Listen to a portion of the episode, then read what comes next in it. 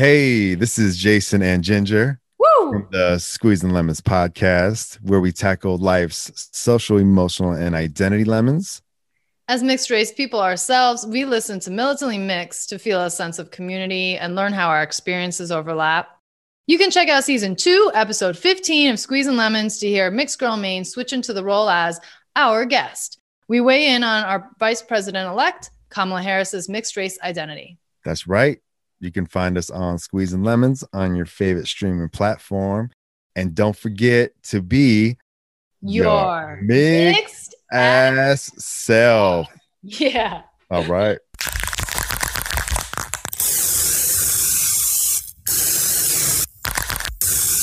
This is a Mane Hustle Media podcast.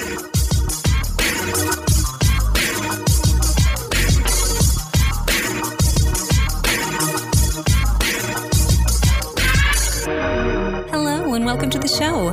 My name is Jackie O, and you're listening to Militantly Mixed. Yo, this is Rashani from the single simulcast. And when I'm not making you laugh or making up parody songs, I'm kicking back, listening to Militantly Mixed.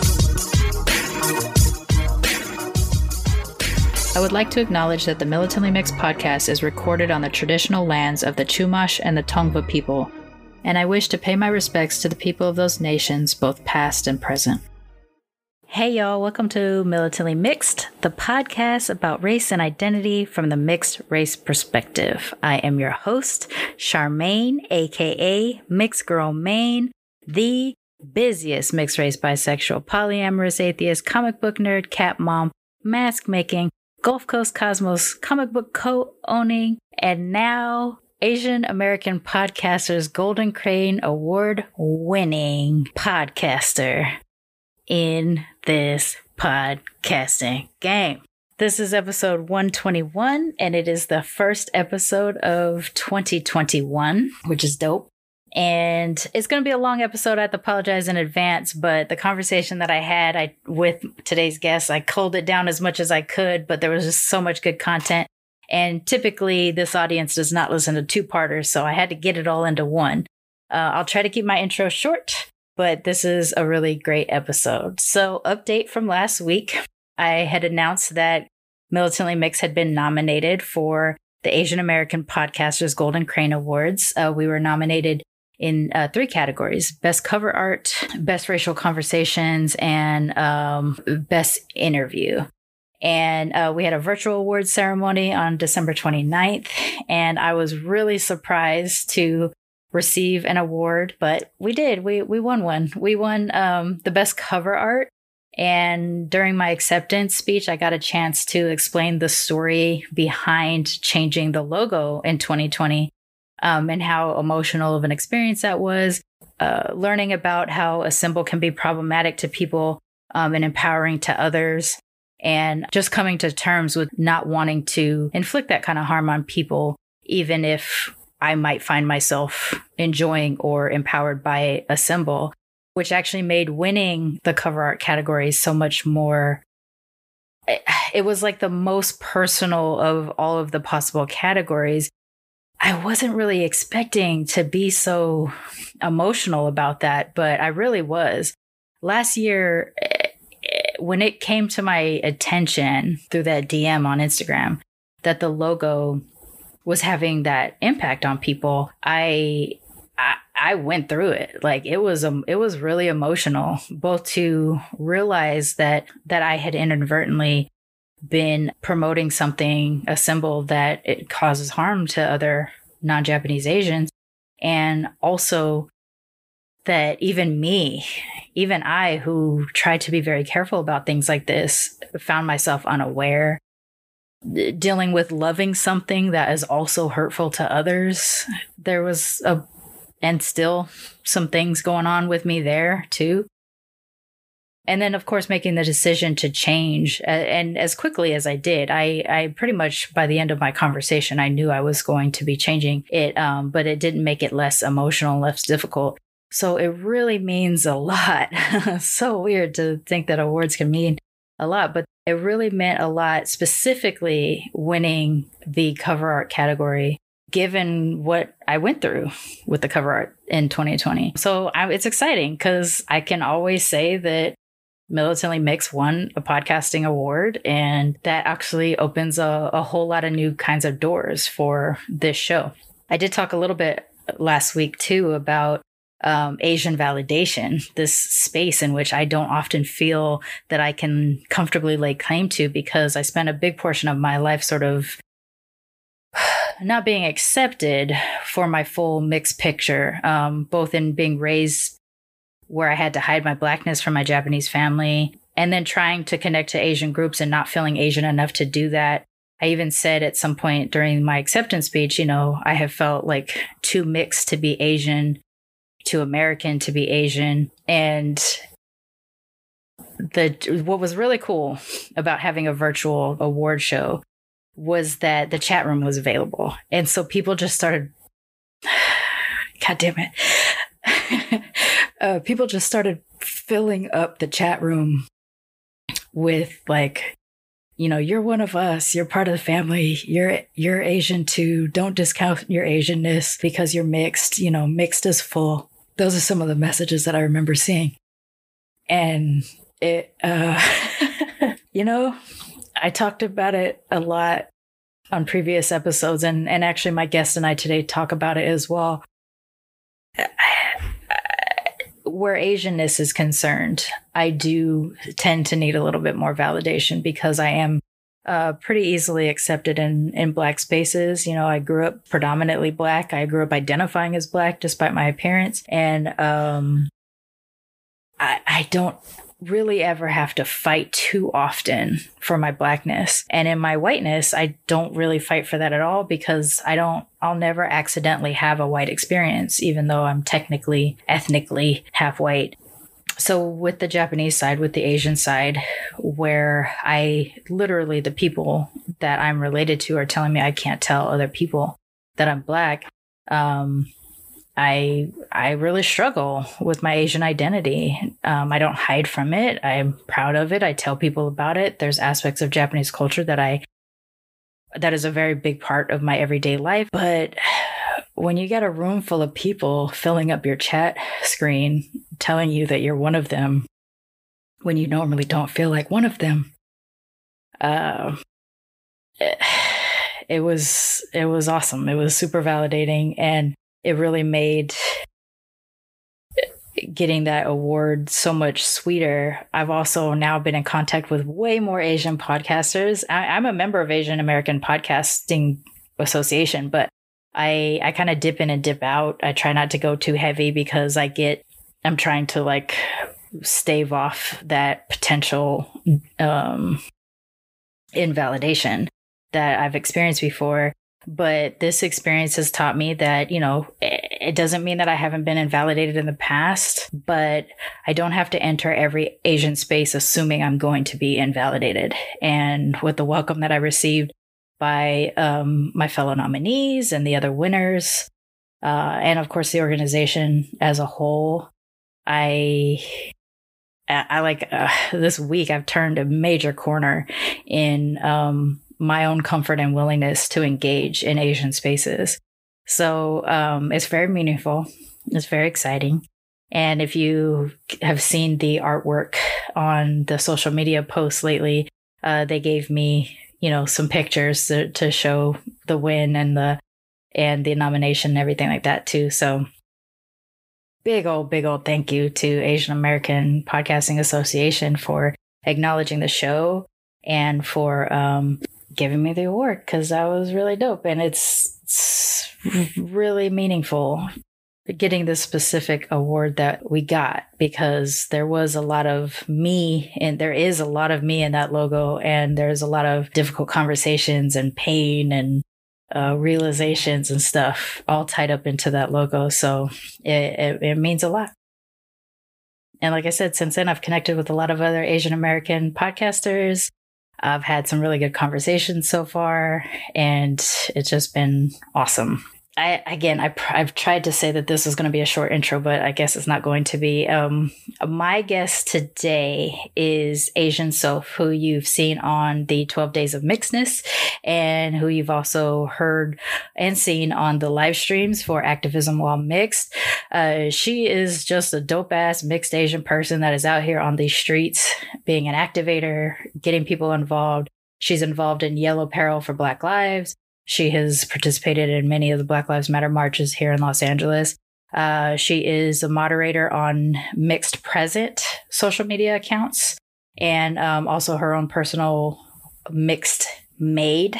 All of these will be linked in the show notes. She's always doing something in mixedness. We're, we we have a lot of shared um, acquaintances and friends, and this is the first time that we're specifically dedicating an episode to her. Although she has been on the show in different ways over the last couple years. And I think she's dope. She's just a really supportive person. She does a lot of work for mixed people. And she's also one of the people that sort of inspires me in that, like, get your face up in Asian spaces. Like, you know, just get in there. So I really appreciate her and all she's doing. So I'm really glad to have her on the on the show. The problem is that we ended up talking for like two and a half hours. So I culled down the episode as much as I could, but still kept all of the the big meaty parts of the content in there so I do hope you stay till the end and listen and enjoy it.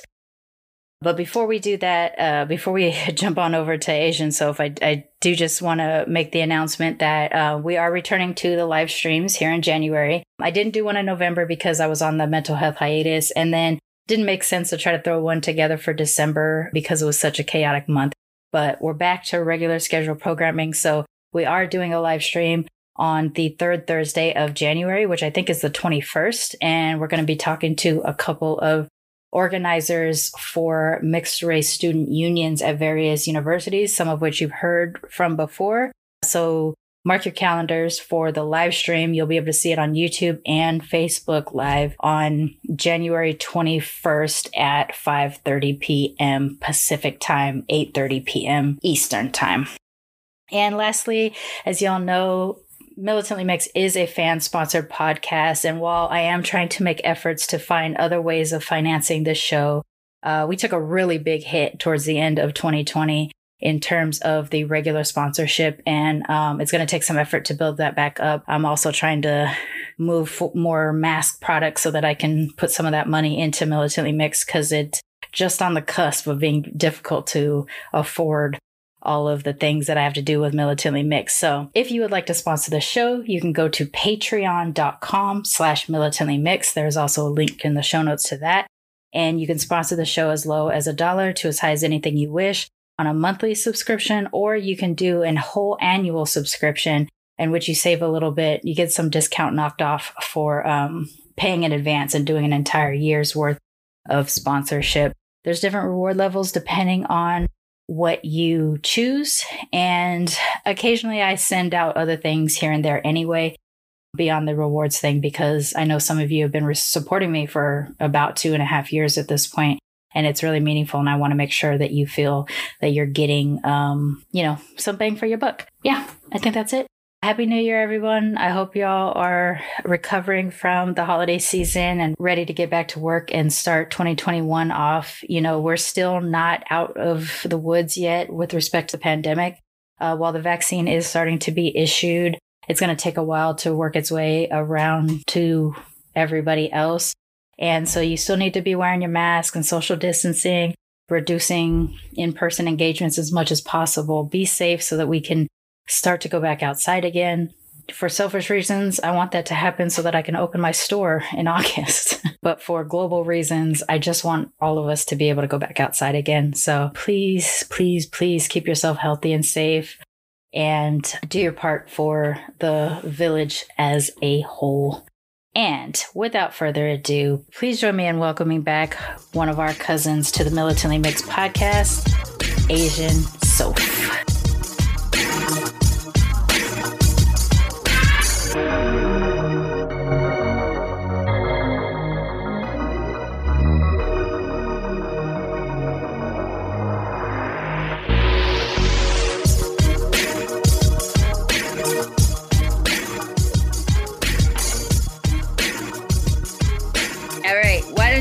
Even though uh, they you have been on the live stream and people have heard your voice and you're on the 12 days of mixedness. Why don't you introduce yourself to everybody and let's get into it?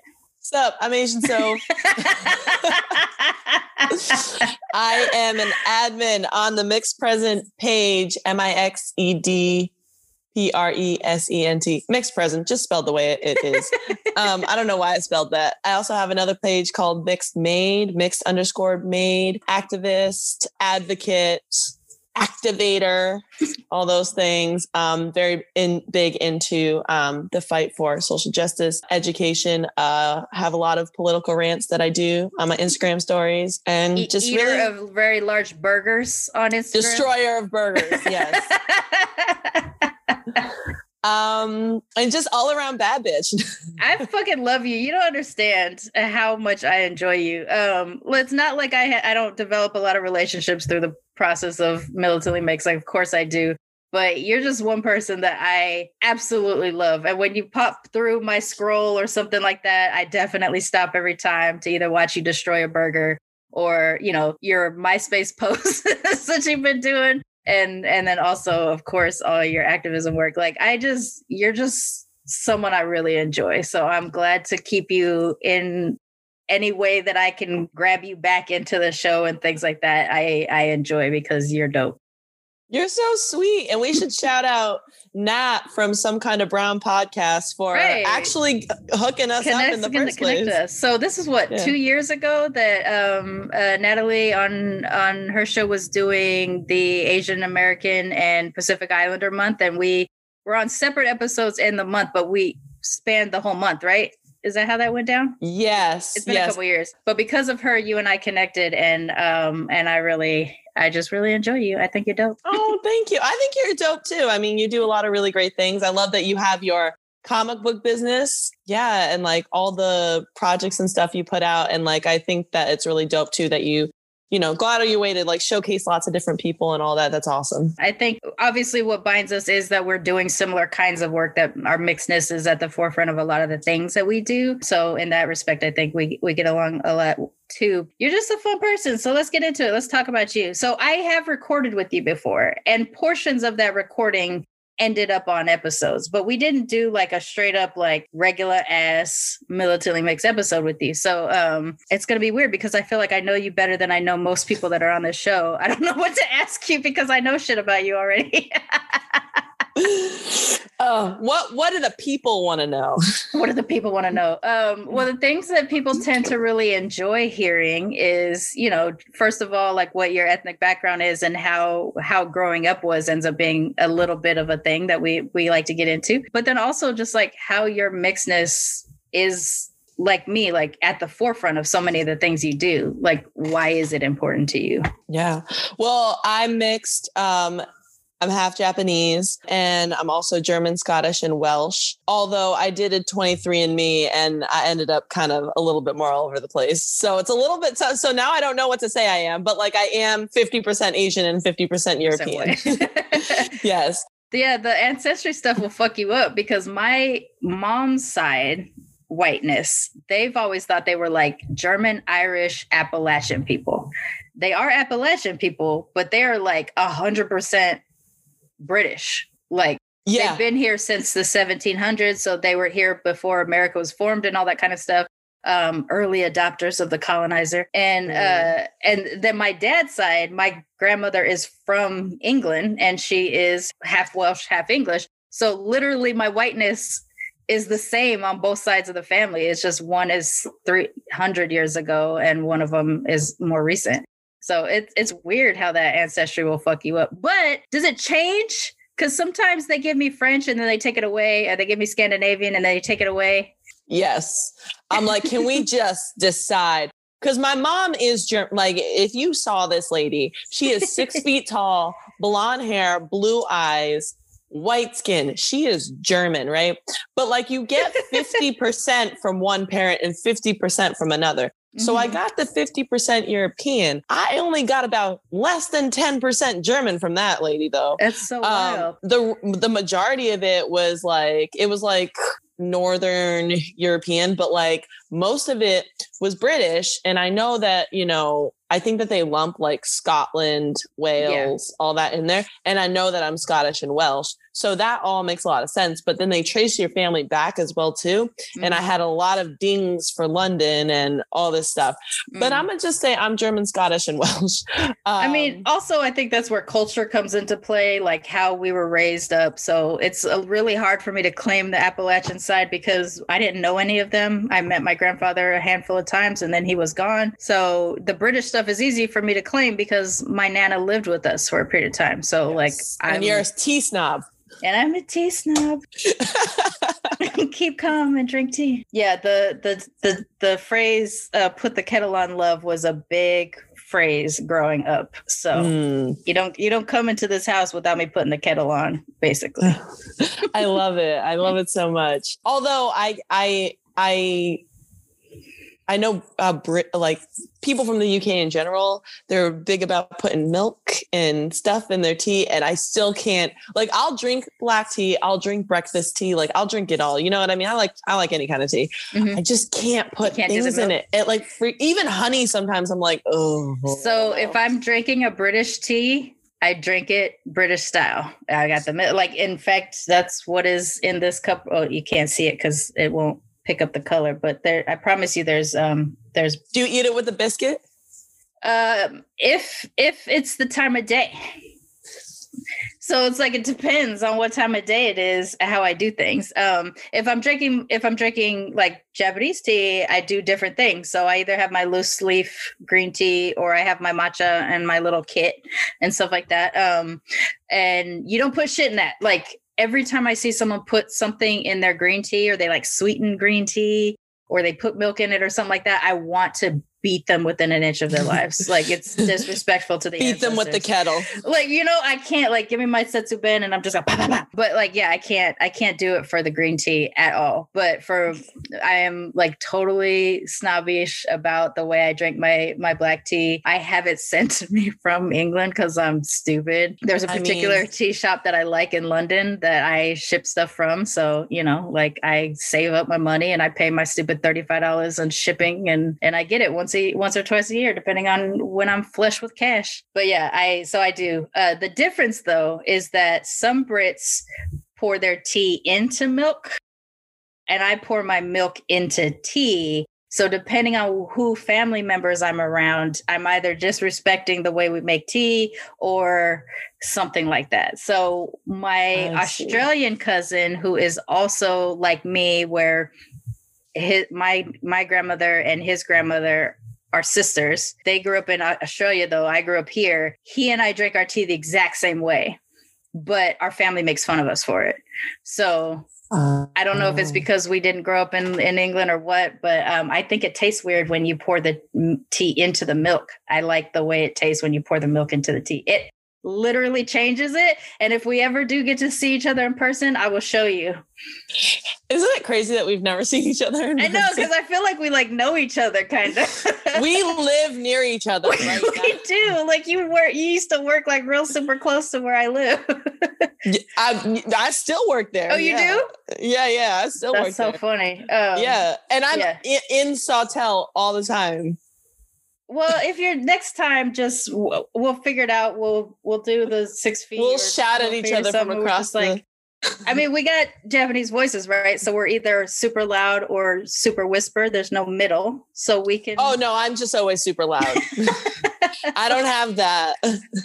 so my my my husband will tell me like uh, he either is telling me to stop screaming or he's telling me to speak up because I have I have no middle. I'm entire like even the way I sit from my mic, I'm far from my mic because of how loud my voice is and how much I peak my my levels. Um Mhm. so yeah, like I yeah. We can just be 12 feet apart, but it'll sound like we're sitting right next to each other. We'll be fine. It'll be good. No, I love it. Um, have you had? Uh, I assume you have because you live in Sawtelle, Tsujita, LA. Mhm. I love that place. That place has good noodle. I like killer noodle too, but like Tsujita, LA, I was like, oh yes, Yeah. that that tsukemen ramen is. whew.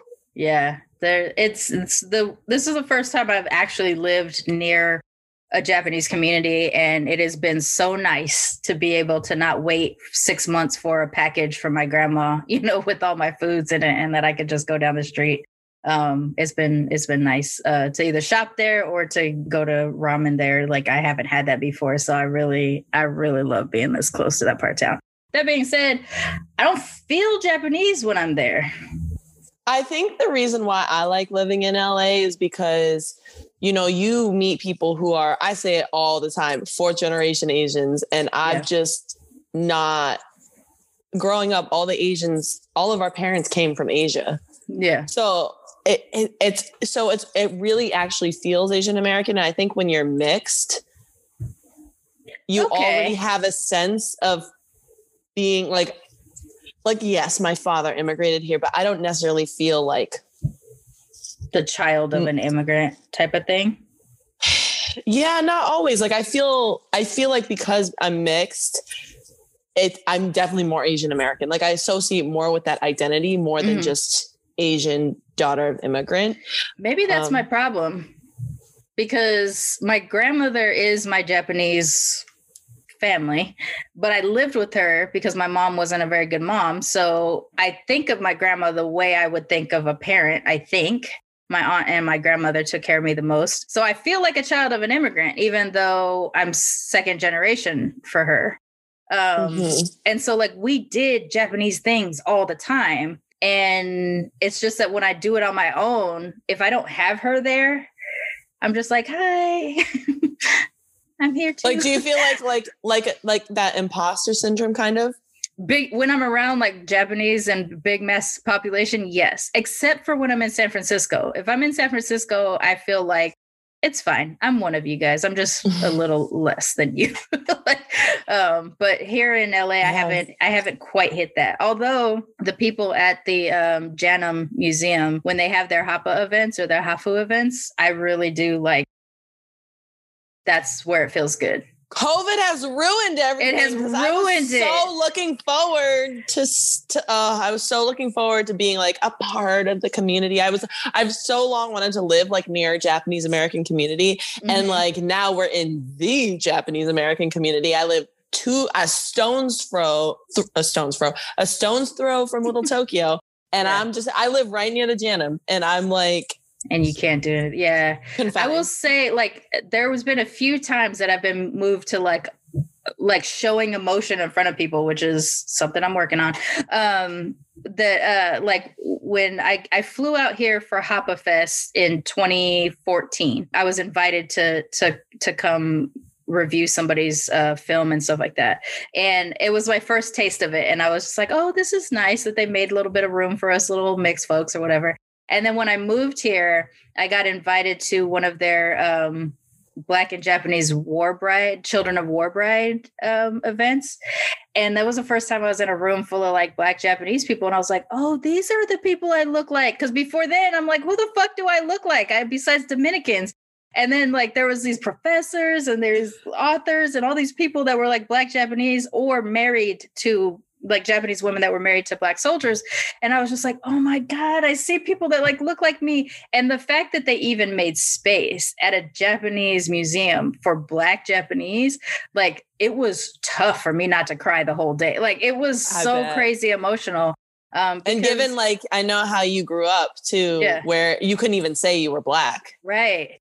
Crazy. It was wild. So I actually went to, to up to somebody and I was like, you know, because he looked Japanese. He looked like a, you know, little old hunched over Japanese guy, but he was dark. And um, I looked at him and I, I walked up to him and I was like, when I heard his story, I was like, I cannot tell you, I have never met people like me before. You know, like I just never have, um, besides people that I'm related to. And I'm just like, it was I said I don't I I don't know how to process seeing you but like if I write you a letter in a couple of months I just want you to know like it's I'm this person who needs to tell you how I feel about you.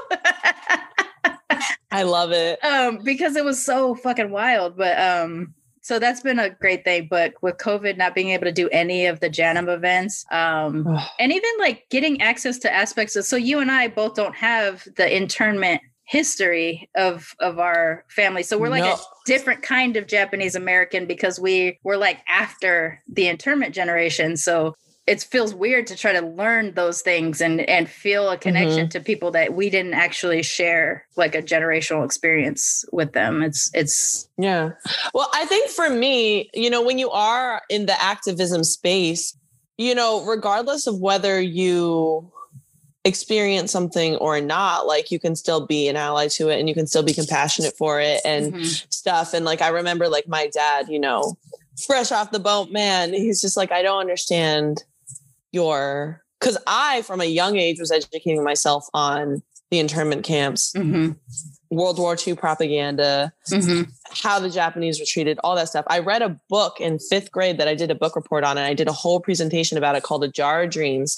And it was about the Japanese American experience in California during that time and the discrimination that Japanese Americans faced. And I was Mhm. really like, my dad couldn't understand like why it bothered me so much, but I was like, Yeah, at the end like of the us. day, they are. And Yeah. at the end of the day, like we are all a part of the same diaspora Yeah. you know we are all a part of the asian diaspora and you know we all have a connectedness but also we all are any person who's a bipoc person in this country understands oppression or struggle in some sort of way. So mm-hmm. that has been our connection with one Yeah. another. And i think that that's why it's easy at least for me and i think also being mixed having to naturally navigate multiple Right. spaces in the first place makes it easier to weave those spaces and easily feel like you know i could be a part of it. I will say though and i was thinking about this before i was like i wonder what we're going to talk about today. But do you ever find yourself overcompensating when you're around other asians Oh my Buddha. Like i've never talked about this out loud and i've been in therapy and now i, I feel better about talking about it I, I actually have mentioned it before that I noticed, and I didn't notice it was happening. Actually, my husband was the one who pointed it out to me. Is that uh, we were at the grocery store? I got to the check counter, and instantly I hunch over and I started speaking in a different way. Like even though I'm speaking English, I was still speaking in my like Japanese tone or whatever. And um, and you know she would ask me questions i'm like mm, you know like whatever i'm doing all this stuff that is like coding as a kid that was raised in a japanese house and then i get my thing and you know I, I say thank you and i start to walk out and then as i am walking out of the door my posture straightens up and my husband starts busting up. And i was like what? And he's like you physically code switched so hard just then. And i was like what are you talking about? He's like you went from being like this to this and you were just like you know see my set you know like all that kind of stuff. He he was like it was so crazy. And the second you walked out of the space you straightened up. And i noticed Mhm. that even if i'm talking to other asians that aren't necessarily japanese i mimic my japanese behavior that i have around um like my grandma and stuff like that Mhm. um, I do it with the, there's a Japanese lady at work that nobody understands but me because I'm used to hearing Japanese English sounds and how fast she speaks english English. Um, and and so like there's been people like I've I've heard her and someone goes, Do you know what just happened? And I was like, Yeah, you guys don't. so then I'm like translating for this poor lady when she's speaking English the whole time. But I do like I go hardcore, like I only call her by her last name. Like I don't, I never I never call her by her first name or anything like that. My behavior towards her changes. Like I could be talking to a white person, a black person, and her in the same room, and I'd be my myself that I am right now, and then I would instantly hunch over to talk to her with my little Japanese tonation that I have. It is Wow. fucking weird. But I also do it when I'm around other Asians too that aren't necessarily Japanese. It is fucking bizarre. Same. No I don't control. physically change, but I definitely like I must discuss how Asian I am with you right now. you know what I mean? And Yeah. I realize I I I have kind of realized that I've done this for a little bit of time now, but you know, I was really shaming myself for a while about it because I was like, I constantly preach, you have nothing to prove. You are a whole member and why are you doing, you know, and it's just and at It's the end of the day, all that though. is all that is is negative self-judgment. And I have learned if you're gonna judge yourself negatively, you're gonna do it with other people. You need to Mhm. be kind to yourself because all of those behaviors come from something. Mhm. And, uh, you know, I think something I don't physically change and I absolutely refuse to talk softer. And I have like cognizantly decided that. Um, But I also think the biggest difference is my Japanese parent was was a man. Yeah. And I feel like if my Japanese parent was a woman, it would have been completely, completely different. I think you're right because um, I, in every other respect, I do not do shit like that. But when it comes to the Japanese thing, I automatically go into like deferment mode. Like whatever you need, what you know, how can I assist you? My voice changes, my behavior changes, and it is it's so weird because I I until until my husband pointed it out that day, I know I must have been doing this the whole time. But until he pointed it out, I had no awareness I was doing it. And now I'm aware of it every time it happens. And it's all because he he pointed it out to me. Yeah. Um and I can't tell like is that me fighting for that little bit cuz same, you know, just like you said, I'm on this militantly mixed tip. I got my podcast. I'm telling everybody be your mixed ass self. And then the second I get some kind of Japanese validation, I fucking go into crying mode. Like, what the hell? Yes. Like- it's so but then i am so i was tore up the last time i was in japan was really the first time that i really had this thought of like because you already we already all have some sort of imposter syndrome right right. Yeah. and then we're mixed on top of that you Yeah. know what i mean and on top of that immigrant families you know what i Mm-hmm. mean like it's so many layers which i don't think unless you're within that kind of realm where you have some sort of a layer where you could really understand this you know Mhm. and then you know to go to to go to japan and and people there treat you like you're not japanese because Mhm. you're hafu and you don't look japanese and you're five eight and really muscular and curly and- hair. uh, yes. Oh, not so much right now. I need to wash it. But yeah, and just like uh yeah, curly hair. And like my dad, my dad's funny because he if he can speak English when we're in Japan, he's gonna do it.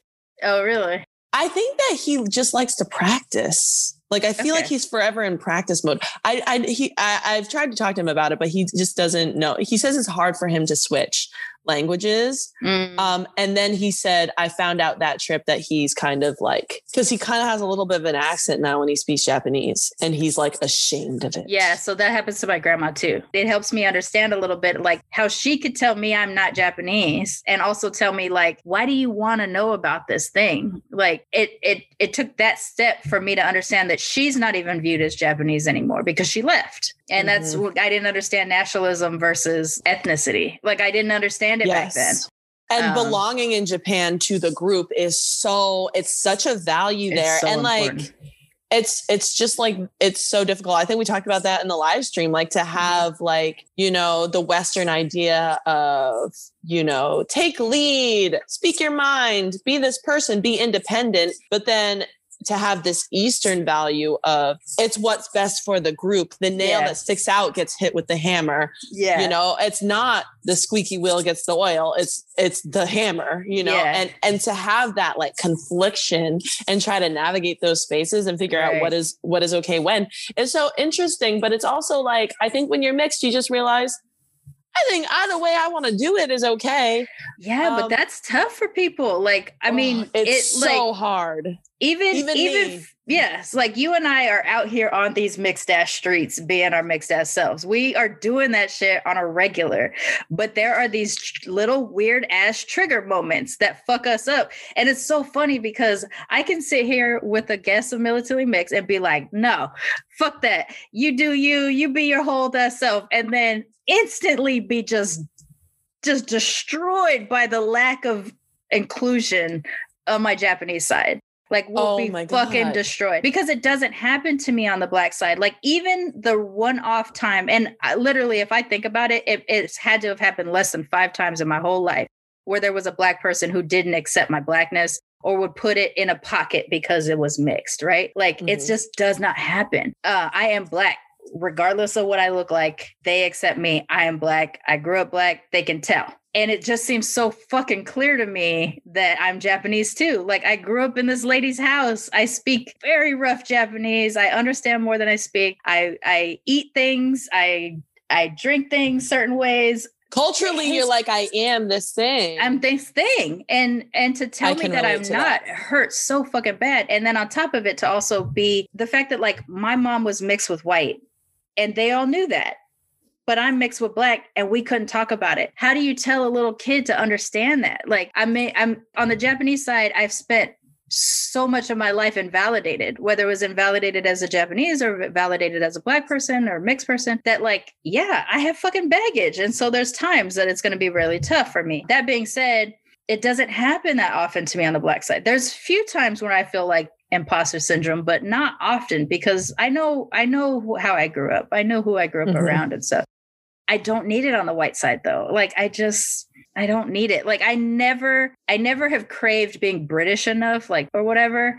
The only time it kind of hurt a little was in England when I was with my white cousin and we're telling people we're cousins and people were like, "But how?" Like it was the first time ever that I cared whether or not someone acknowledged. Ask your colonizing ancestors. you know what I'm saying? I was just like, Jesus, I don't understand why it's not as important, but it is on the Japanese side. And it is wild that even you and I would have these moments of, I try to tell people who feel that way too, like, it's okay. I do it too. I have these little moments of yeah invalidation too, but yeah. It is it is really it's so hard to try to explain to people like let's say mixed people that grew up here that don't have an asian side to them. Mm-hmm. trying to tell them what it's like to come from a culture that is that homogenous like they think white people are homogenous but they they're not the same. They're not japanese level homogenous. Like we are no, we're talking about no. people that have been wearing masks for a long ass time not even with covid because they think about the community. It's this weird thing of like I want to take that really good thing about Japanese people for the for the community and translate it into my American space where it's like I'm it's okay to inconvenience me a little bit if it's going to be better for other people but in not such a way that I comply so hard that I'm not an individual. Yeah. That that is confusing to American kids. Like you can't tell them what it's like unless they have an Asian family. You cannot tell them what it's like to comply, comply, comply in the house and not comply when you leave the door. Yeah. Well, and also just in general, it's always about like consideration for others there. Like, I mean, even on the train, people don't eat or drink. Mm-hmm. Uh, people don't talk on phones. People mm-hmm. sit very quiet Which with each lovely. other. and then my loud ass gets on, and I you know, like, yeah, when all four of the sibling, my me and my siblings are together, it's like a shit show. Because on top of that, you're getting stared at. Like if you're yeah. if you're not, you're getting stared at. Um, do you but, all look? Is it clear that you're all hafu, or do some of you look more Asian and some of you look more? White? Little sister looks. If she's with us, everyone says it. They're like, you guys all photograph, and you can tell you're related. Mm. All of us look alike, but my little sister looks like she's full Asian. She's the only kid okay. with a monolid. Okay. She is she is I so me and my older sister were five eight. My brother's six four. My brother is the only Goodness one who has gracious. a um my brother's the only one who has a, a bridge. A, a, a tall nose, nose a tall nose. That's what they say. Hanatakai. tall nose. Um, uh, my brother's the only one who has. I always, I was like, oh, it's his nose. It took yeah. me years. I, I, was in my twenties where I was like, that's what it is. He's the only one who got mom's nose. Got it. Got it. Got it. Okay. My brother has the white nose too. I have an Asian. Me and all my sisters have Asian nose though. Um, yes, but oh, we all have like freckles, like a ton of freckles. I have like super curly hair, but my little sister she she got giant boobs, but she is five three. She's ultra petite, a little bit more straighter hair, and complete monolid. She she looks like she's full Asian. That's so wild. Yeah, it's like so interesting. Because for me, if I stand next to my brother, people think we are maybe related, but they don't think we're siblings. And we don't look the same race. Like we don't look like we are even made up of the same uh, ethnic groups or anything. But if I stand oh. next to my black mixed cousins that are just black, white, biracial, people think I look like them. Mm. My brother is this weird anomaly because he got the white nose, the thin pencil line, two pieces of bologna stuck together. No. He's the only one. So my dad has two other kids um, that are instead of being Japanese, uh-uh. they're Swiss Italian Mexican. They look mixed black though. They look like me. So if I were to stand next to them, I don't know them, but if I were to stand next to them on the Instagrams, we we would look like siblings. But my brother is this weird outlier where he's got like this straight nose and these thin little pencil. We all got luscious, glorious lips except for my my full brother. He's got Oh. two pieces of bologna stuck together. Thank God me and all my siblings have lips. I just got to say that. Oh my God. I mean, mine aren't like super voluptuous, but they ain't no lines, and that's all that matters. I think they've thickened over time, but when he was little, he had like he had like the British lip. I can't. he really did take out more after the white side. He just has darker skin than I am, than I have. He has the curly hair though. I have the straight hair, the mostly Yeah. straight hair. It's wavy. I have one B hair now. So super Asian, but wavy at the bottom. Except for right now because I shaved, so it's all straight at the top right now. But that didn't Um, start happening until about five or six years ago. I started having wavy hair. It is interesting, like how like your genes can change over time. But um, yeah, like when uh, uh, to go back to the initial question, uh, like when I was in Japan most recently, I couldn't go this past year, but the, I think the year before, um I was out with uh my dad and a bunch of his like former classmates and stuff and uh we were at dinner and they just kind of kept saying things that were very Oh no. problematic. They meant them as compliments. They were very they were all very nice. I'm going to preface this with that. They brought they all brought me gifts and I was like, "Wow, you guys seriously that is didn't is have actually a pretty dope part of Japanese culture is presents. yeah and i was like you guys are so sweet like what the hell like amazing and like i was having a great talk with everybody like they were so nice um and they just kept saying things like oh you're so great with chopsticks oh my god she can read the menu my- right. and and i just kept saying i'm japanese Yeah. though you know what i mean and i told my dad about it afterwards because I was like, oh yeah, they were nice. Yeah, they said some things that were weird. And he was like, what are you talking about? And I explained to him and he was like,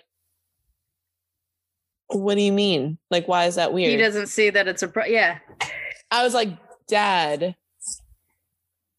I grew up eating with chopsticks because I'm Japanese. And he was like, oh, I, I see. He was like kind of struggling with it though. And I was like, we had gone to Asakusa to buy like a bunch of gifts, right? Mhm. uh, big tourist area of Tokyo.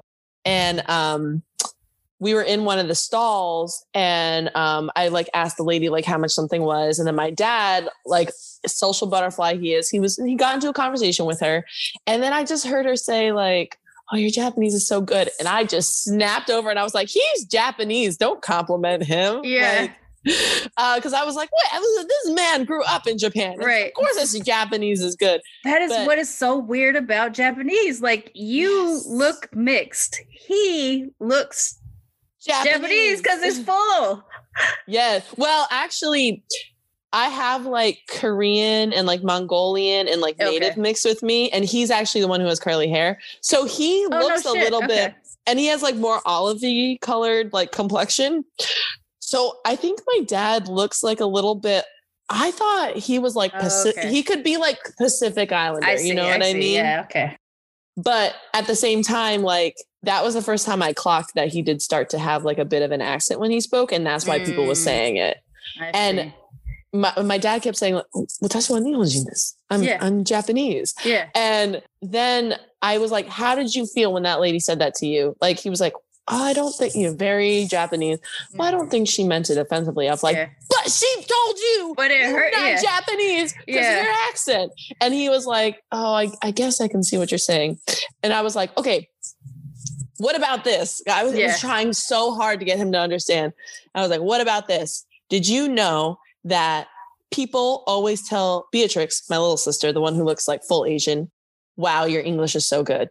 And he's like, I don't, why would they say that to her? She's was born in America. And I was like, Exactly. And he was like, Oh, Oh. I can see why that can be offensive. And I was like, Dad, I've used chopsticks my whole life. yeah. It's weird that someone would consider it a compliment to say, no matter their intention, to say, "Oh, wow, you're so you're so good with chopsticks." Yeah. I'm, I- I mean, eh, when you grow up doing something and it is definitely a part of the way you are, it would be like someone saying, Oh, you breathe really well. Yeah, I'm Yeah. still alive. Like it's literally something I have done since the day I was able to hold them. So yeah, I've gotten that one too. I think it is bizarre. It's really tough. I'm glad that you found little ways to do that with your dad because with my grandmother, I've not been able to have those moments of like it never ends in I get it. It ends in a pat, a really heavy hand pat, like, okay, Sharmane, okay, okay, I get it. That means we're not talking about it anymore. so it's really like when the people that you come from, when the person who is the reason why you're mixed the way you are invalidates you being a part of them, how are you going to get there? Like, Yeah. I'm Like lucky though, my dad doesn't. My dad is always, I mean, I've said it before, he has always been, he loves, I don't want to say he loves having mixed kids, so that sounds so fetishizing, but he loves like, like I, I was praying at a shrine and I was doing the whole Buddhist, you have to do all these steps. There's lots of clapping, all these things. um, and I was uh, praying to this God at this shrine. And my dad was like, Oh, you just look so Japanese. I'm so envious. You can just float in between all the cultures and like, Mm. you know, you're just a part of everything. And I was like, sweet.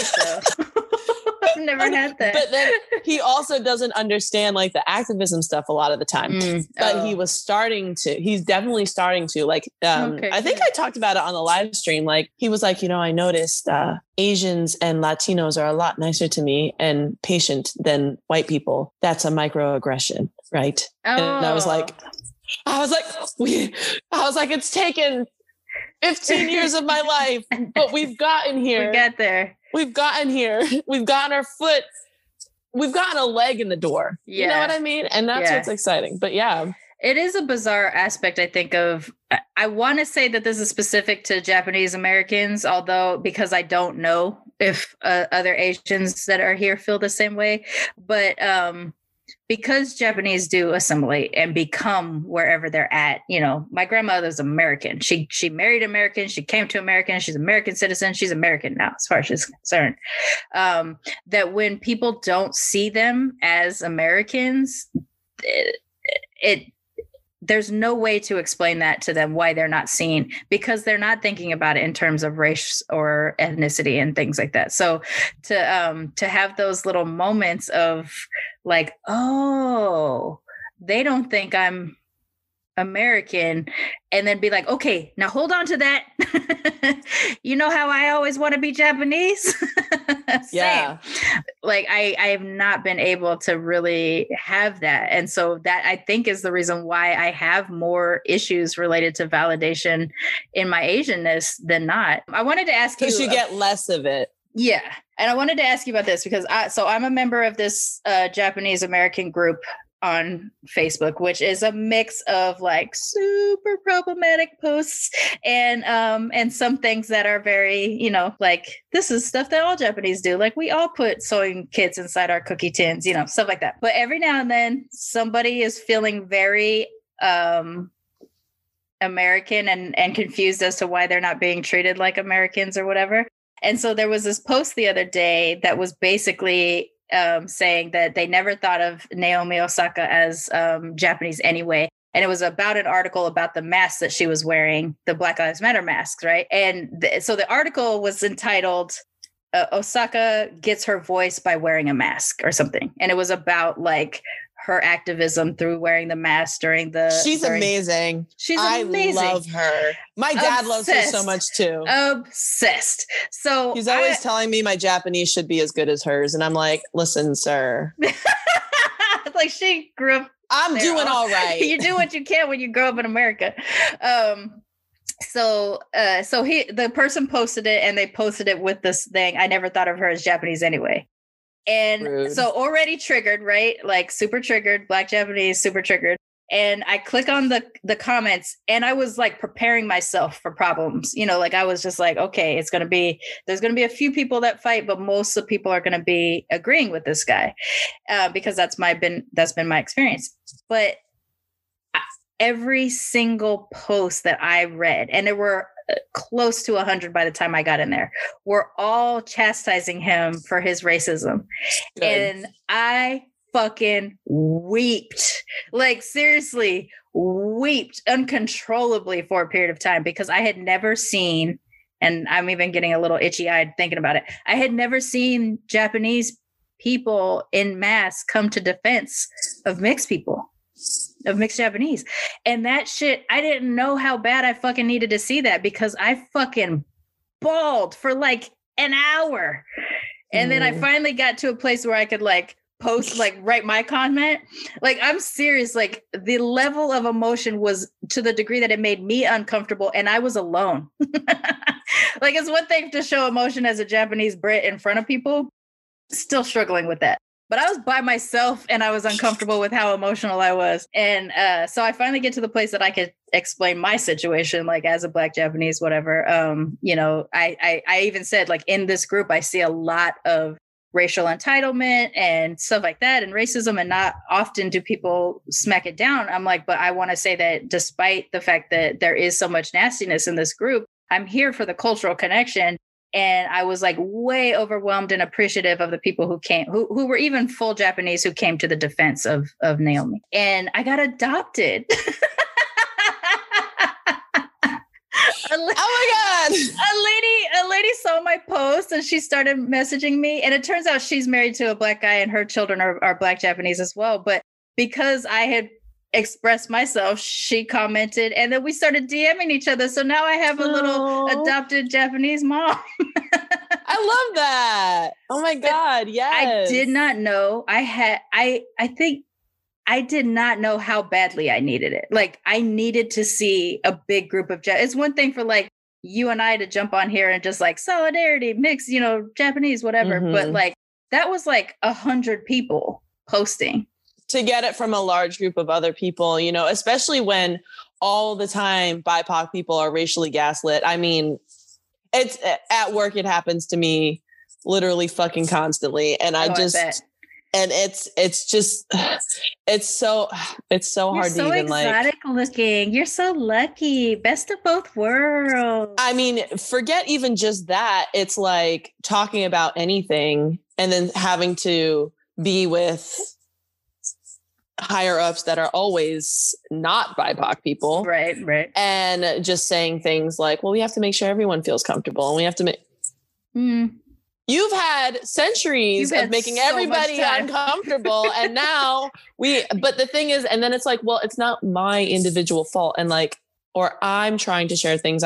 And I, and like, I get it. But I also, the thing is, in, in, I think it was 1969, James Baldwin was interviewed on, I think it was called the Dick Cavett show or something Mhm. like that and he was asked well what what dick had basically said was you know there's people who would say like there's been so much progress like can't you just be happy with it Mhm. and i think and to say it in 1969 and to still like and we're hearing it now yeah. and i think there is this you have to understand the duality space and i think maybe being mixed is the reason why i understand this space so much Mhm. There is a duality space when things are happening. We can't have this unprecedented moment of solidarity and action and allyship happening without the fact that there has been centuries mm-hmm. of abuse and oppression and a Right. reason why, and also centuries of amazing resistance and resilience and fight coming from BIPOC people Yeah. We can acknowledge that this is a great moment that is happening, but we have to acknowledge the why. And we also also have to acknowledge that there is a lot more room for improvement.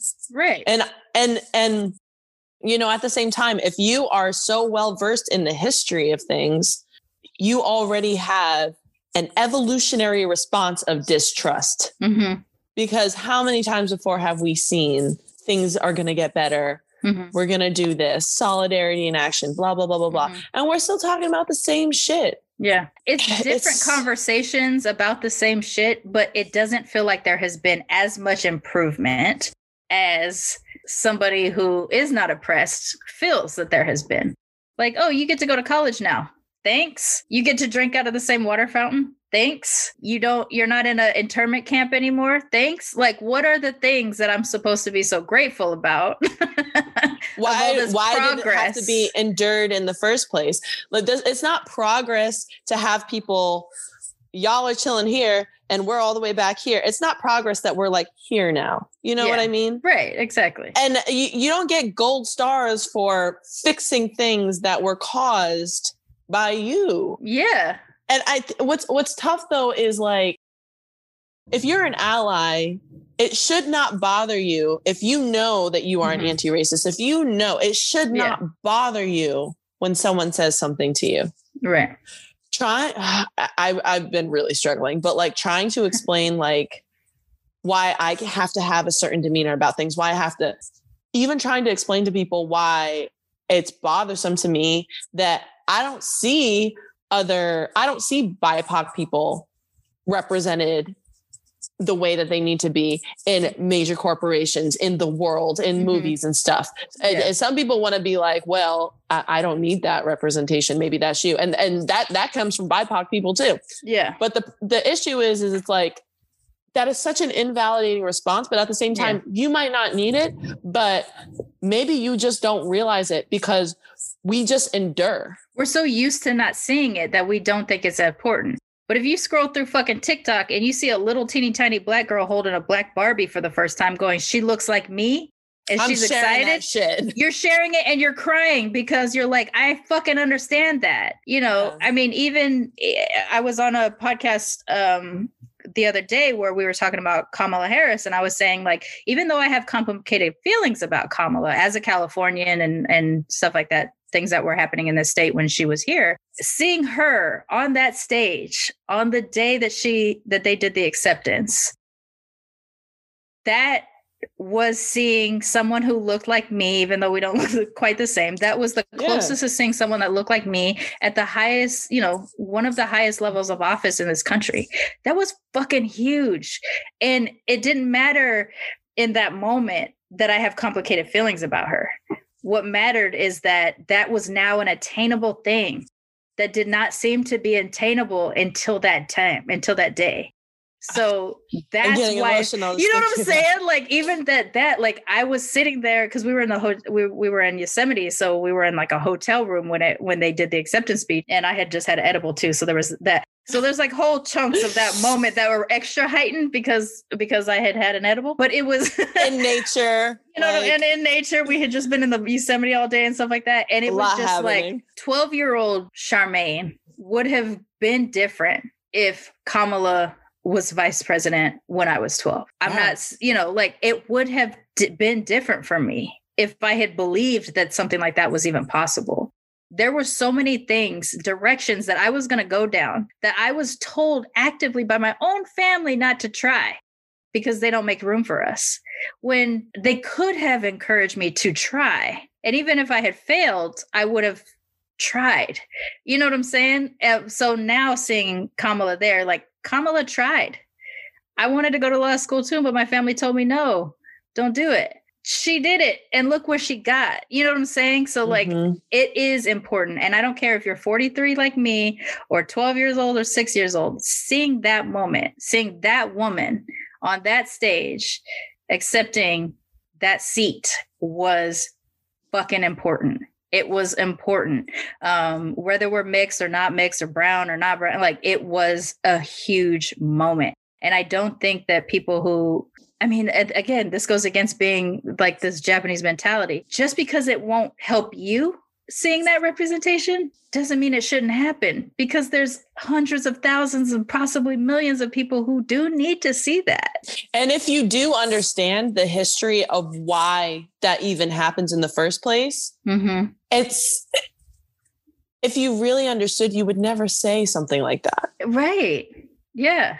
You wouldn't. You would not. And and I think I think that's the hardest part. Like being an activist, like it's so hard to bring that into a space that is outside of that sphere mm-hmm. because you run into so much gaslighting. yeah. You run into so much. Well, you're not making everyone feel comfortable. Or There's literally no way to do that. So what I'm going to do is I'm going to make this group comfortable right now. yeah like it, it's so it's it's and and to say like i just i can't like i'm i'm trying not to like cuss everything out right now you but go it's. So like yeah but you know it's it's so invalidating and it's so Mm-hmm. hurtful and when it comes from another bipoc person yeah. it hurts a It hurts lot more. more. yeah.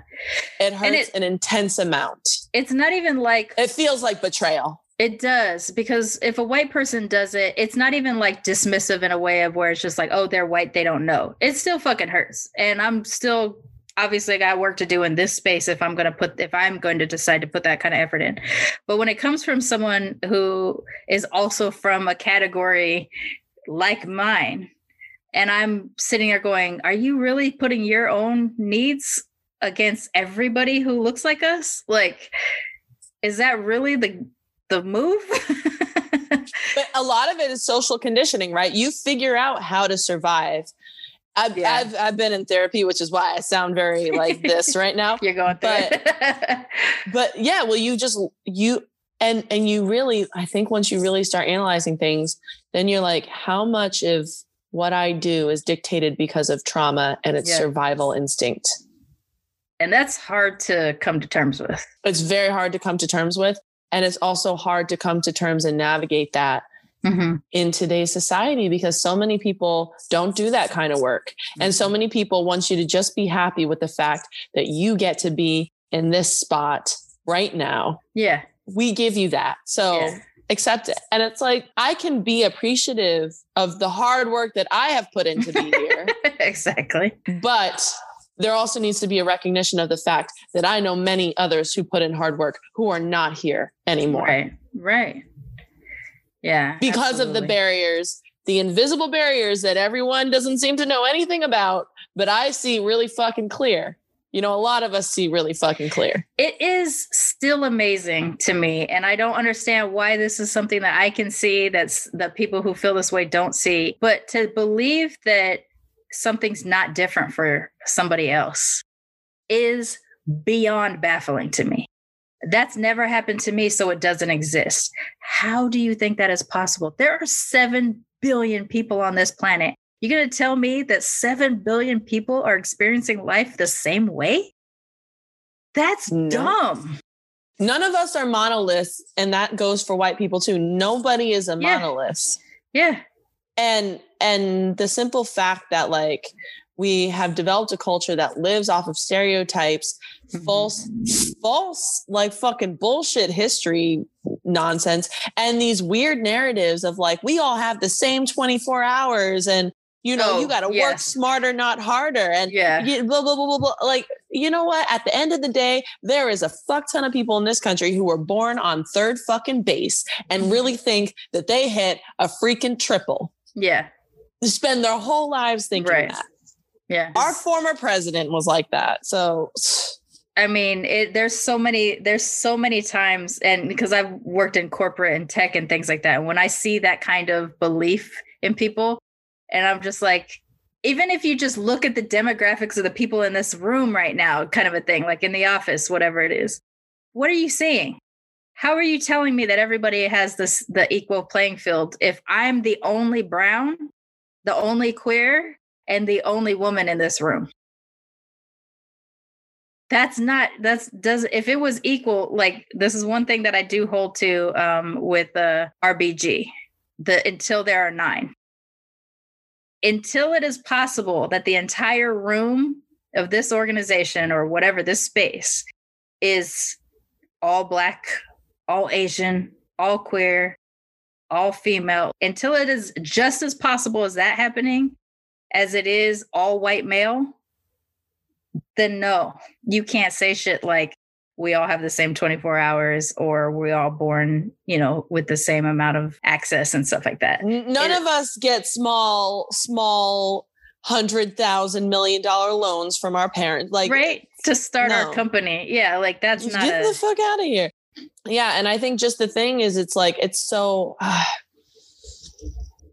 yeah, and then and then just lack of representation as it is, and and trying to figure out who you are and define yourself in lots of different ways, and because people don't see all different kinds of people be a certain way it's it's really difficult and i think that that that for me it's been i i get told i'm intense a lot like mm-hmm. because I am really loud and I am, but I also don't think until Awkwafina, how many loud Asian personalities were there It- eh, that Americans could see. Yeah.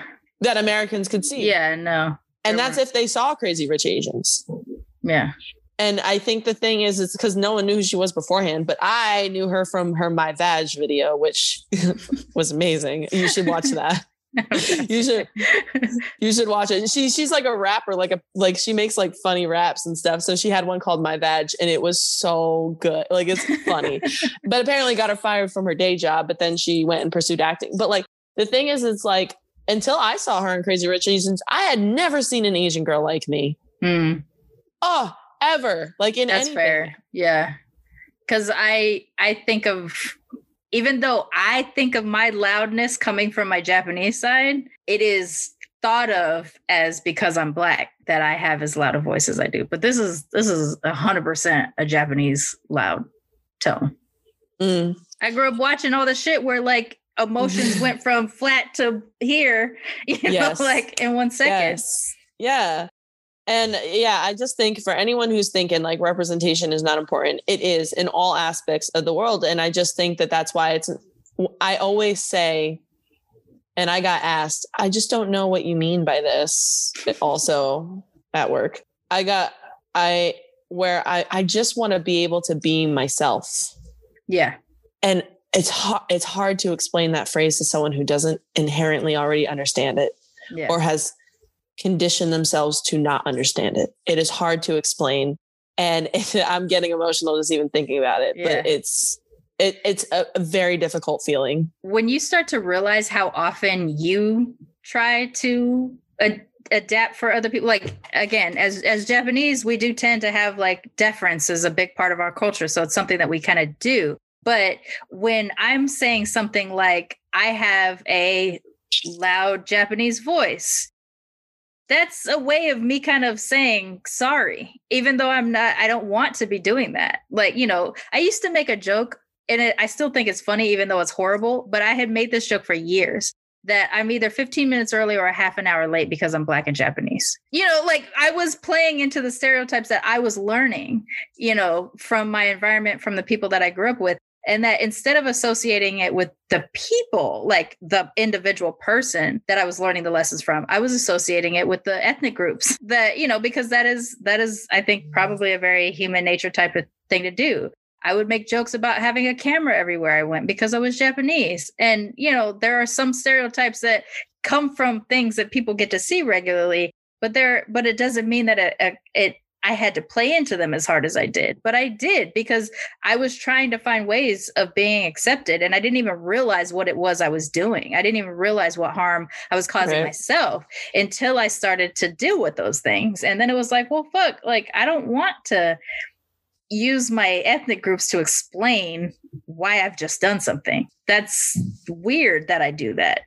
It but it took me having conversations about it to point it out. Because until then I just thought I was doing what people did. Yeah, and I think again it's that mixed layer too where you're just trying to find and and also that lack of representation layer where Mhm. you're just trying to find your your people. But it's okay to know that we're not a monolith, but they're still my, you know what I mean? Yeah. That like you know, you ever walk into like a Japanese like restaurant or like a bakery or like something and you just like feel like oh, Yes. like Absolutely. embrace. This is my spot. Yeah. you know, or just to be, or to feel like just anything. Like it, it, it it's nice. It, I don't. It's nice to feel accepted when it's already like mixed people are like not are made to feel like you can, like it's such a non-problem that you guys feel like you're in between Yeah. The thing is is is okay when we're not talking about it we don't know how to handle it and then it leads to situations like we have where we're overcompensating for Mhm. where it's like i almost need to i need to prove to you how asian i am and how much i know and how much i you know and it's like why Yeah. That is definitely it's certainly a mixed kid plight. I think it's also a um you know Immigrant. immigrant story as immigrant. well. Um you know, we're we're rem- even if we have like you had more access to language than I had, but even that you're blocked to a degree because someone's going to compliment you on your Japanese, which is ridiculous because you're like I speak this. Why are you complimenting me on this thing that I already do? You know, like there it reminds me that mine mine could be better well sure but like literally everybody's could be better our english could be better you know as as native That's true. speakers you know what i'm saying so Actually, Yeah. there was this one thing that I saw, and it was a, a linguist um, who had posted about it, and they were explaining how like a native speaker can't be ungrammatical because that's the way you speak the language you speak. So even if like it's informal, it doesn't matter because we're fucking humans. How often do we need to be super formal? What is the purpose of being formal versus being informal, if you're going to call it that? Naturally, you wouldn't talk in the way that we're classifying as professional or formal or whatever. So to do that is false. So, however we speak, the languages that we've learned, that is how we do it. I mean, you're more fluent in both than than I would be. So for me, that would carry in the English and not the Japanese necessarily because I got a lot to learn. But like you can hold conversations. I can insert words and like the occasional phrase or something like that, Yeah. you know.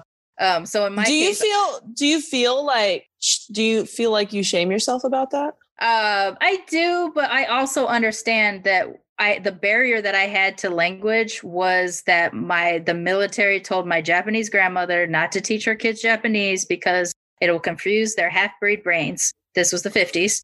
And so they convinced her her kids would be their brains would go bad if they learned both languages. As she has been a bilingual person, they have convinced her it's bad for your children. So she didn't speak Japanese to them. Even when they lived in Japan, she didn't speak Japanese to them as much. So by the time I roll around, she's still in that thing. So I understand that my barrier to this language is the fact that my grandmother was convinced that it was bad for me. Uh, as I started taking Japanese in college, she wouldn't help me. It wasn't until my 30s when I started to just try to insert Japanese more frequently in our conversations that she actually started to be more helpful or even like correct a pronunciation or something like that. Before that, she wouldn't do it. And she had been here longer than she'd ever been in Japan. She she immigrated when she was like 23. She's been here longer. She's removed from Japanese culture to a degree now. So to think that she was still had to fear that is the barrier for me. So in that case, I don't shame myself for it, but I also feel like I've had enough time. I could have done more. It's just really tough because I haven't lived where I could have conversations in Japanese. So I didn't have anything to reinforce anything I was learning. You know, I think that is the plight of a lot of children of immigrants because there's such a, and this is white supremacy. It's this idea of you must assimilate, you must Mhm. assimilate. And in order to do so, you need to make yourself as we are going to say American as possible, Mhm. but what we mean as white American as possible. possible Yeah. and and i think the thing with that is we now in addition to the layers that we already have to carry when it comes to being oppressed and dealing with racial trauma and stuff like that and race comes up in our every single day lives Mhm. that doesn't happen for white It- people which yeah. is which which gave me more in my understanding of like oh that's why this feels like a lot for them which i can be understanding of but like you also need to recognize like it like it comes up every single day for us Every in some day. some way shape or form Mhm. like no one looks at either of us and goes oh those that's some white women over there Yeah, never, never one time. And honestly, if it happened, I think I would be appalled. Like, I think my knee jerk reaction would be like, why would you think that? I'm a good person. i And, like, I know that's terrible, but it's like, I'm a person who deals with oppression on a regular basis. I don't want to be confused with someone of privilege because yeah I can't walk that line. I know that I have privileges. I don't I was gonna have, say, yeah. you know, I don't have the ability to clarify for everybody To clarify, we know right, that like, there's yeah I know that I have advantages that I that I probably wouldn't had if I was darker or if I was poorer or whatever the situations. I know that there is a lot of things that I have an advantage over. because technically we are closer to whiteness Yes. That being said, um, I wouldn't want anybody to have expectations of me that they would have of of white people because I'm not going to do that stuff to them. You know, like I'm not going to Mhm. do the things even inadvertently, which I think a lot of white people generally inadvertently are problematic. you know, because Mhm. they don't deal with it on a regular basis. So that when they are problematic, if nobody brings awareness to them, they don't realize it. I don't know how that's possible, but it is a thing. because we are conditioned to protect whiteness at all times. Yeah. And at the same time, then you get spoken to about, well, it offended me when you said this, or you you said all white people do that. It offended me, and I'm like, you know, You know how often I don't tell you how often you offend me? because the thing is, anytime you try to explain something mm-hmm. that, that you know they don't understand, you're just going to get lots of pushback questions, and it's it's it's it's more it's like more hurtful to go through that conversation because then they they really gaslight you. They make you Yeah. feel fucking crazy. so why do I have to allow myself to be traumatized just to I, ju- I don't need to be re-traumatized. Yeah, Yeah. yeah. I'd, I'd rather just move on and and whatever. But it's so hard to explain. And the thing is, is like we talk about being anti-racist. Like you need to really learn about that stuff. And I'm not. And and uh, maybe this is me protecting whiteness, but like where I'm not trying to say this in a way that's like shaming white people. But I think Mhm. there is something. There's a problem. We're making aware that there's a problem. Yeah. I would say we could all work together to find a solution, but at the end of the day, the problem is on white people for the Yeah. fact that this system has been created in Yeah. the first place. we can really we can only raise awareness as as as any kind of non-white other we can only raise awareness because we're not even those of us that are in positions of power are not surrounded by similar people. So they're not in a position they're not in the same position of power as somebody as a white guy or or something like that. So yes we we can raise awareness. We can tell you what books to read. We can even teach you classes. We can do all that shit. But if if the white people aren't the ones that are doing the work we don't move that bar. They know that some of them actively know it some of them passively know it. And so that's why we still are having these conversations in 2020 that they were having in 60s that they've probably were happening even during the revolutionary fucking war when they were trying to figure out if they were going to decide to let black people be human or not. You know like this it it can't be on us. All we can do is be in the room and tr- and try to provide the awareness. That's literally how much power we have But yeah, and at the same time, like the emotional burden of then going through it Yes. over and over. And and sometimes like especially if you're working in if you're at work, it's almost it can be almost impossible to have those conversations Mhm. without some sort of negative yeah reaction or negative um what's the word i'm looking for retaliation yeah not retaliation but like some sort of something It, it ends write-up, up being, uh, yeah, a write up, or it could just be like, we'll remember that when raises come. You know, they haven't done anything worth firing over, but they haven't made me comfortable. So I'm going to not make them comfortable. Like, there's a lot of underhanded things that can happen in the workplace that continues to leave you. And you feel like you have to go along with it sometimes because oh activist sophie gets triggered all the fucking time but like you really feel like you have to go along with it or else like and i think it's it's it's a lot more hurtful too when it's when there's other bipoc voices in the Yeah. room who do not advocate for those feelings I and who also right gaslight them and who also dismiss them. Yeah. It is it is a lot more painful that way. And and it's kind of like you almost don't even you're almost more afraid to address it with those BIPOC folks.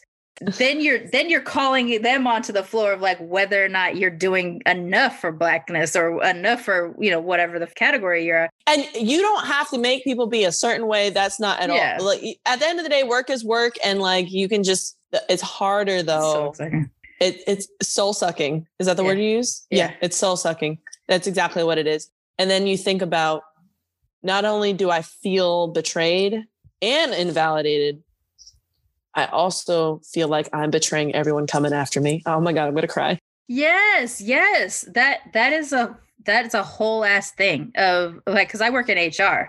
So I feel like if I can't protect my people, and those can be all of the employees, right? It doesn't necessarily have to be div- divided by things. Knowing that there's certain things that I need to overly guard for with people that are like me. If I can't do that because I have someone like me barring that progress, then I'm only failing. Like I feel like I'm only failing in that respect. If my bar is a white person who, because of education or access or whatever is the reason why. That one i feel like i have a better shot it looks so ridiculous that i feel like i have a better shot of getting them to understand than a person from my own category who is resistant to it. And i know that i want to say that i believe they're resistant to it because of fear because of it could be a survival thing. It could survival be a, it's lots of things and like yeah. you know you i can i can give grace for that but it's hard when you're like it's it's tough because you also feel like you're not getting any grace in return. That's that is the thing. When you when you do this work, anti-racist work, uh thankless, it's thankless. You know, work. whatever. like you know that you're doing it for the greater good. You hope you see it in your life, but you know that you don't get into this, you don't get into this kind of work lightly you are doing it for the greater good. You're doing it for the masses and you're hoping you can see some of it but you kind of have to set yourself up to not expect to see it in your time. You know you need to see it work for other people right? But you still you still have to hold that hope otherwise how else are you going to keep doing it right? But when you see that there are people that could also participate in this game with you and they're just like either making you feel like you're wasting your time or thinking there's just like it's not worth it or just like they choose to be attention. sidelines. Yes. They choose to be sidelines. And, and they're they like want, treating they're you trying like to pull you to do it. Yes, because they're we're raising too much awareness of them. Like this is like the conversation I had this conversation with a guest from a couple weeks ago where it was like, you know, in in the office, you notice the other mixed person and you're like giving each other the the nod from across the room, but you're like, let's not be caught around each other because then if one of us fucks up, they're going to think both of us fuck up. You know, like these are weird protective measures that we were doing. Like there was a point where I used to have after work dinners with the black people at work because we didn't want people at work seeing us together. So we would have secret family meetings. They're having meetings. but these oh, are ways God. that we protect whiteness that like feel good like it's so it's so confused how do you explain this to people? You said something you, about it how do you explain like, it's explaining another want, color. you want to have these moments of solidarity. I want to have Asian Soph lunches because we're on the same team same page and i want to feel it with you. Same yeah. time i want to be able to not focus. Like i want to i would love to know what it's like to go through a day where i am not unique where I am not an other to people, to the people around me. I would I would love to go through a day that that's not a thing, where either my my womanness, my blackness, my Asianness, or my queerness does not come up. I would love to have that experience. But I really love banding together with my tribes too. I don't Honestly, know how to you need you need those moments because yeah. we're we're gaslit so often and invalidated yeah. so often and underrepresented and not, not seen so often. Mm-hmm. And the mm-hmm. thing is, is it's like for it's also like on top of that, we all have imposter syndrome. Being mixed, we then have an additional layer of imposter syndrome. Mm-hmm. We have mm-hmm. all these situations that are happening, but then you also feel like I have lots of moments as an activist and as just like a person, the person that I am, where I'm like, is this okay coming from me? yes, I know. I know that feeling too. you know what I mean? And and I'm like all the time I, I just feel like I shouldn't like say that. And then like when you have another BIPOC person who like invalidates you on top of that, doesn't want to talk yes. about shit. Yes. And then it's like, well, if I'm not talking about it, I don't see why you got to talk about it. Okay.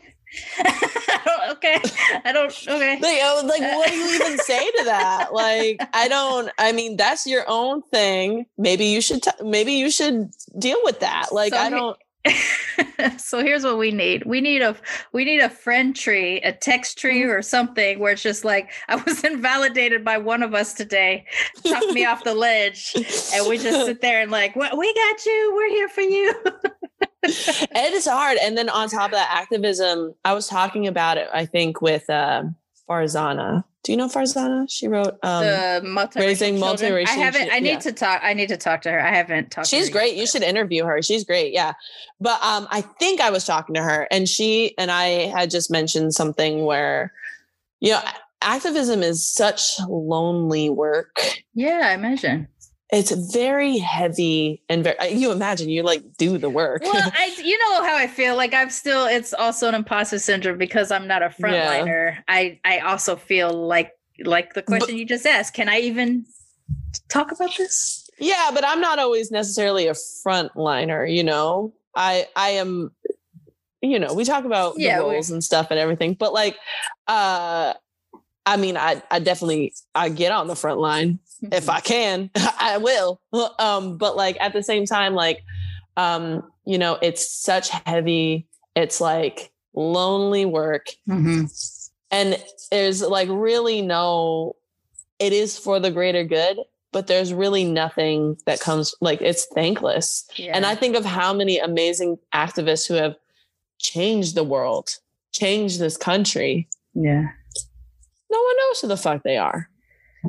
Right, because we what we got like a top ten of people that were allowed to celebrate for their activism, and any anybody Yeah. beyond that, like I mean, Yeah. literally the the this is, and we could go on for hours about this, but um, you know, there's literally people who did the same thing that one famous person, the one person got famous for, but there were like five people who did it before them.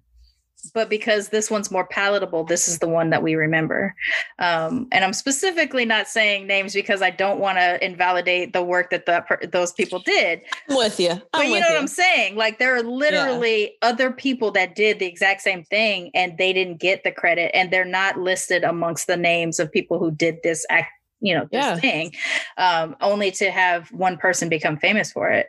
And like it doesn't make that work less important, but what it makes it seem like is that there's not as many people interested in change. There's not as much people bleeding. That's this. an amazing way to put it. Yeah. And It- I it- think that needs to happen. Like, don't just celebrate this one person who's walking in front of the pack. Celebrate the fact that there are hundreds of people in that group right there. Like, they're all doing the same thing that that one famous person is doing. Yeah, exactly. Their stories are important too.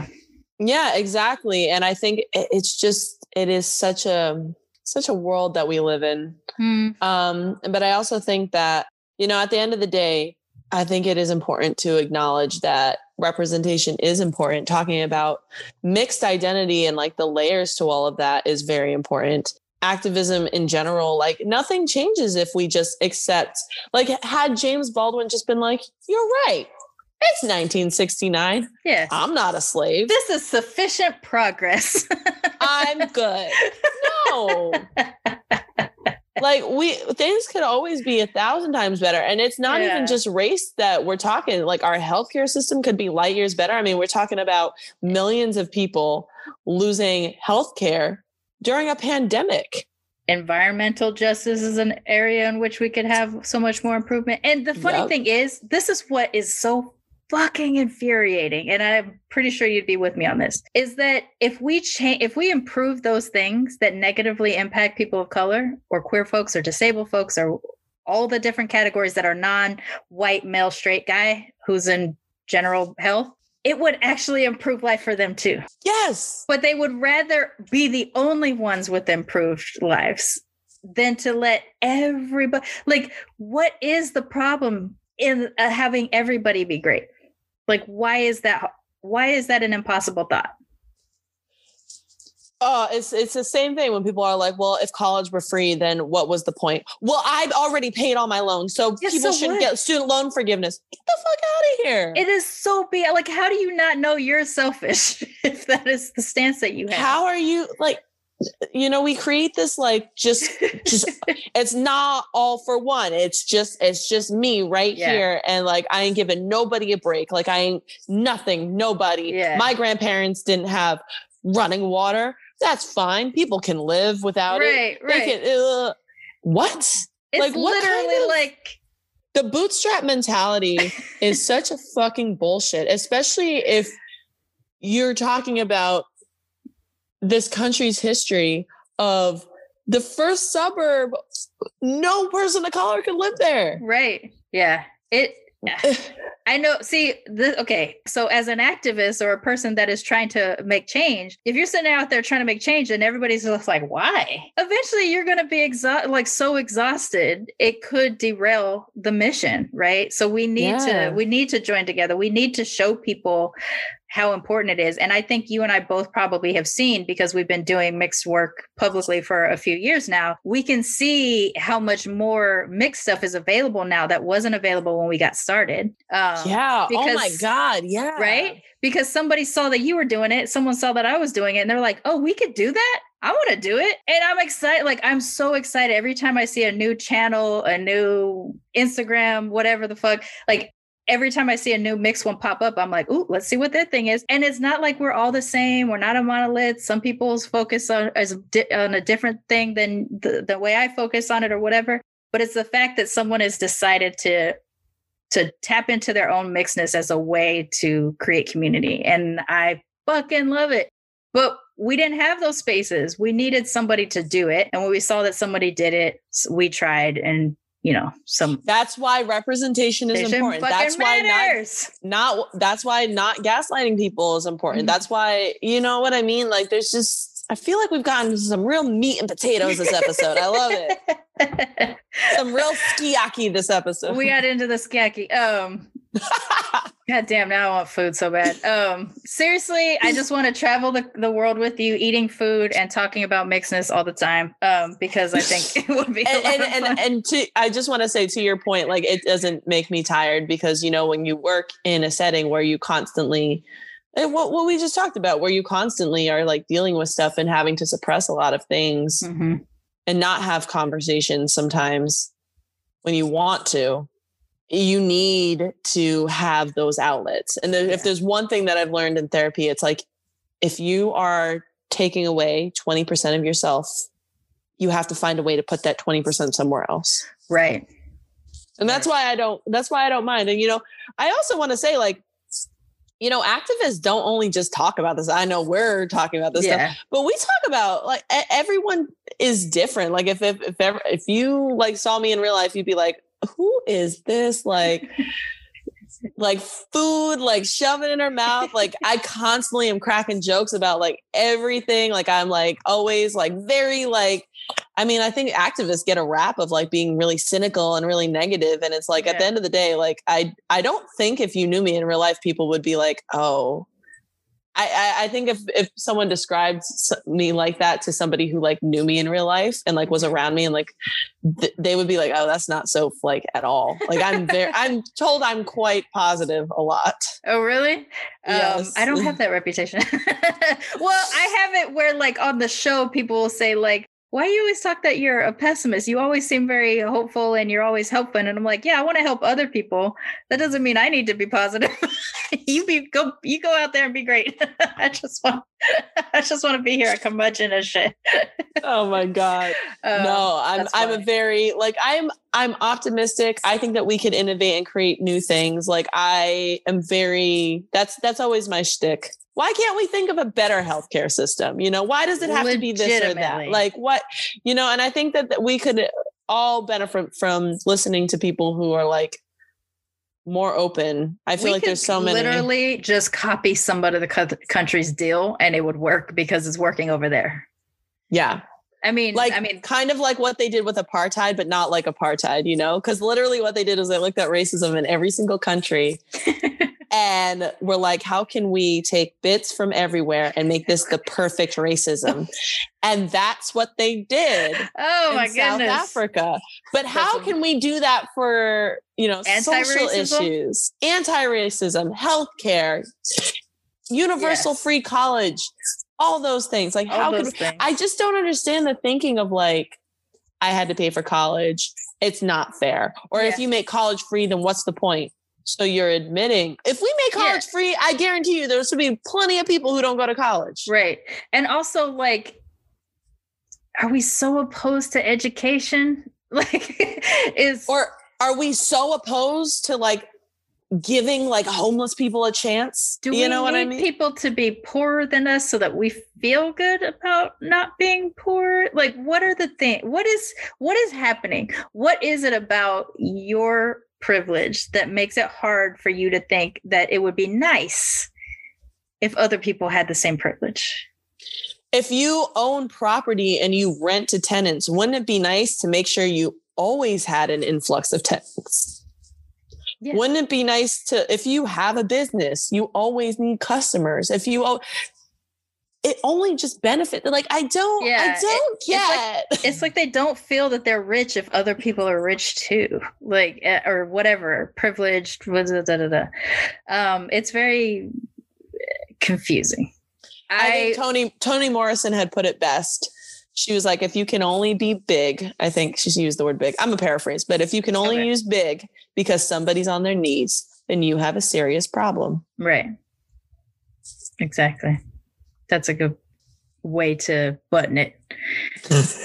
We've been talking for hella long and um hopefully we will one day turn this into some kind of um other podcast. But i do like to ask everybody who comes on the show what they love most about being mixed. So Mhm. now it is your turn to answer that question um, what do I love most about being mixed? I mean, honestly, I know we've done a lot of like woof about being mixed on this podcast today, but um, honestly, I think the biggest thing that I love is the fact that there's a lot of fulfilling things and a lot of multidimensional things that come with being mixed. Mhm. And the idea that, you know, you have to already straddle this line of fitting into different spaces when you're growing up and in within your own household, Mhm. it makes it easier to flow in and out of groups and be um, able to be a part of a lot more things and a lot more communities as you get older because you are used to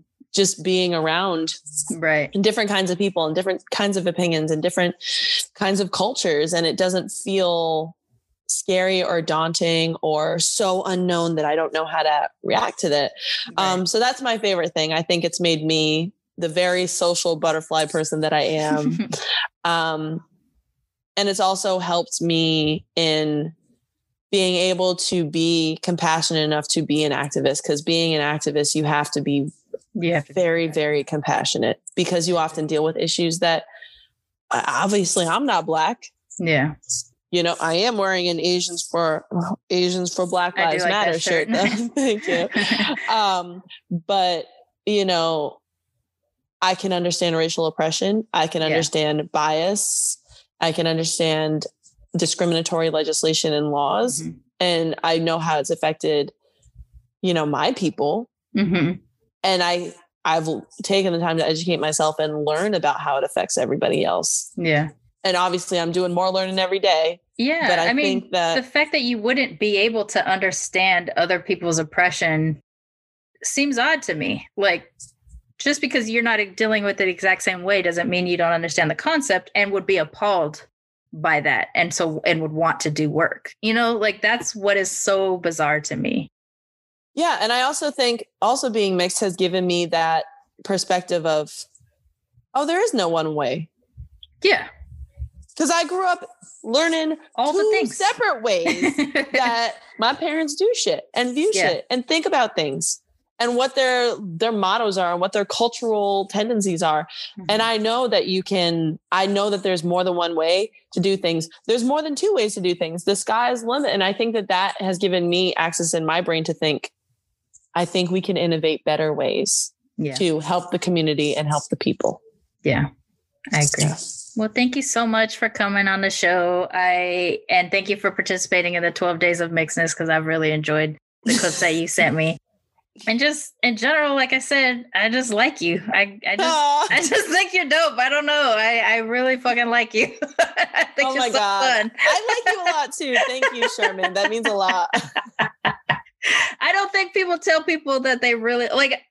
Honestly, I don't think we tell people enough. Like, I, you I know, really like fuck with you. You're cool. Like you're cool. I dig it. I and I, I just, I'm, I'm making that effort because I want people to feel seen. Like I want, you know, like I want people to feel seen, and I do. I think, I think you're dope. I'm glad that you're doing the work you're doing. For Um, sure. You know, I've gotten to meet a lot of people out here who are doing a lot of really great work, especially within the mixed community. And I'm like Mm-hmm. honored that they consider me part of them. I mean, you're doing Um, shit, so it's like, don't invalidate yourself. Thank you. You are too, girl. You are too. But also, Um, we're two Japanese people who are going to constantly invalidate ourselves. It's not an, I don't know. Yeah, always, whenever I like, I always like, there's so many like people who like reach out to me who have like podcasts and who have like, and I'm like, I would go on your show, but I'm like too scared to say it. So if you're watching this and you have a podcast and you've been looking for a guest or you've been interested or anything like that, who say like like I I will most likely do your show. We'll talk about something great.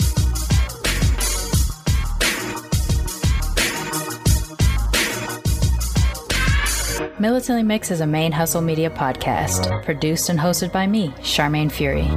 Music is by David Bogan the One. You can follow us on social media on Twitter, Instagram, and Facebook at Militantly Mixed. If you'd like to become a sponsor of Militantly Mixed, please go to patreon.com slash militantly mixed for monthly sponsorship or paypal.me slash militantly mixed for a one-time only donation. And if you like what you hear on Militantly Mixed, please subscribe, rate, and review on iTunes or wherever you listen to podcasts. And don't forget to be your mixed ass self. Mane Hustle Media. Turn your side hustle into your main hustle.